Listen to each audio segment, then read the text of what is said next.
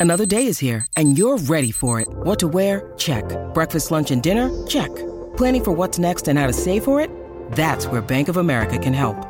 For your financial to-dos, Bank of America has experts ready to help get you closer to your goals. Get started at one of our local financial centers or 24-7 in our mobile banking app. Find a location near you at bankofamerica.com slash talk to us. What would you like the power to do? Mobile banking requires downloading the app and is only available for select devices. Message and data rates may apply. Bank of America and a member FDIC. The day's play for Drinkwise. If you're choosing to have a drink, choose to Drinkwise. This is the day's play after Carlton's 17 point win over Collingwood on Friday night footy. There was 86,785 in to see it. The Blues have turned their season around in the most remarkable way.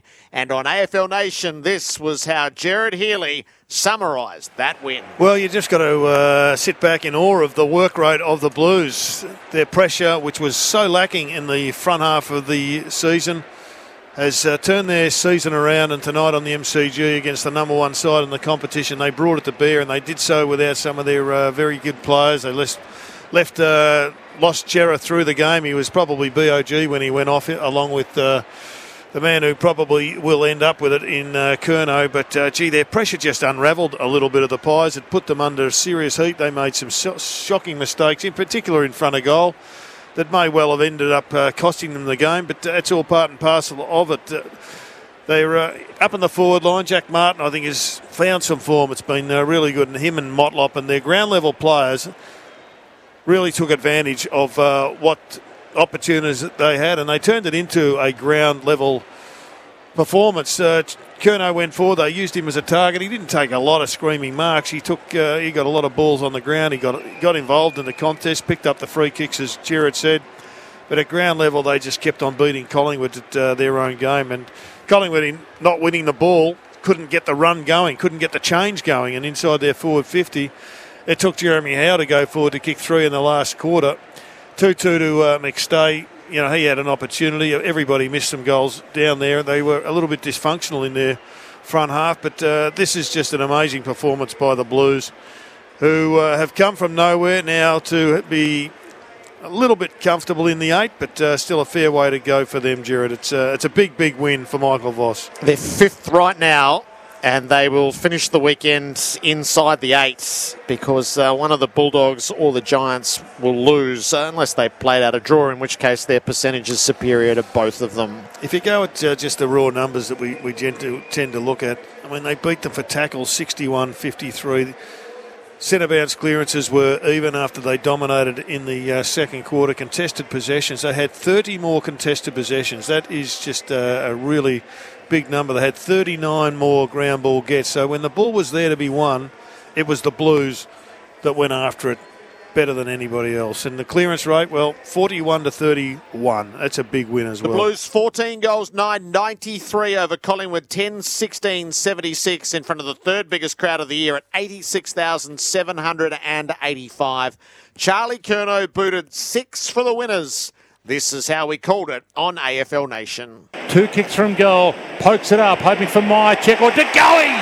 He took the heat, DeGoey, and took the Sherrin Marks 35 directly out. Not a full house yet. You're about to hear the Collingwood fans that are here go crazy. Now softens the kick. He's going to land it 20 out. Five, six man pack. Cameron takes the juggling mark in the middle of it. Darcy Cameron close in, slots the pies second. Go central to Newman, 52 out. He hands it off. McGovern, he blasts it. He's pumped it. Has he got enough on it? He has! So 17 and a half minutes gone. Curnow from 80 out goes long to De Koning. Big fist come. Ball hits the deck. Motlop about to get on the end of the handball and goal.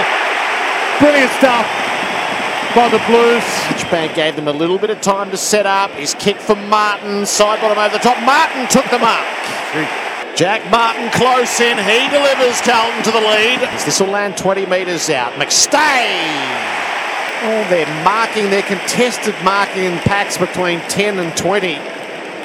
Has repeatedly given them close shots, and there's going to be a 50 metre penalty to make a certainty of it. Must have been aggrieved about something, and Daniel McStay couldn't help but go. And Collingwood rest the lead back. So McCreery has the shot from the top of the square. He's missed a couple to push it out to a seven point margin. He drills it. And the Collingwood fans up as one again. Martin propelled himself forwards to the satisfaction of the umpire to milk the free kick. Steady over the kick, nurses it through for a goal. Hewitt marks, links the hand pass to Cerra, has a look at the deep targets. They're all in navy blue. Owies takes the mark at the top of the goal square. Matthew Owies to break the deadlock with a major. Ball comes down. Well, it might be a free against Cox. It is. So free kick against Cox, and it's going to Charlie Curnow. And the Blues exceeding expectation at the moment. Charlie's got it. Cunningham got on the end of the hand pass at half forward, gave it to Hollands, gave it to Cripps, and he found somehow Cincotta. Wanted to get drafted, wanted to get a chance as a mature age player. So he spent the summer in the gym. He moved his bed into his mate's gym to work on his body during COVID, and he drills it big time. 20 gone, second term. Collingwood down by three. Elliott's on the march. He ignored him. He goes longer. No mark taken. Top of the square by McStay. Knocked down towards Elliott. Gave it up to Josh Daicos for the perfect start. Josh Daicos delivers. Big goal. Big moment. 80 from goal. Sends it long. Charlie's in a good spot here and got it. In he struts from 35 and he splits the middle beautifully over the top to Hollands from 50 to the pocket to Martin from about 40 metres out. He bends it and he goals it. Sized it up, went long. McStay! McStay in the meantime kicks it goal. Goal for Collingwood. I'm off to get Jared Water.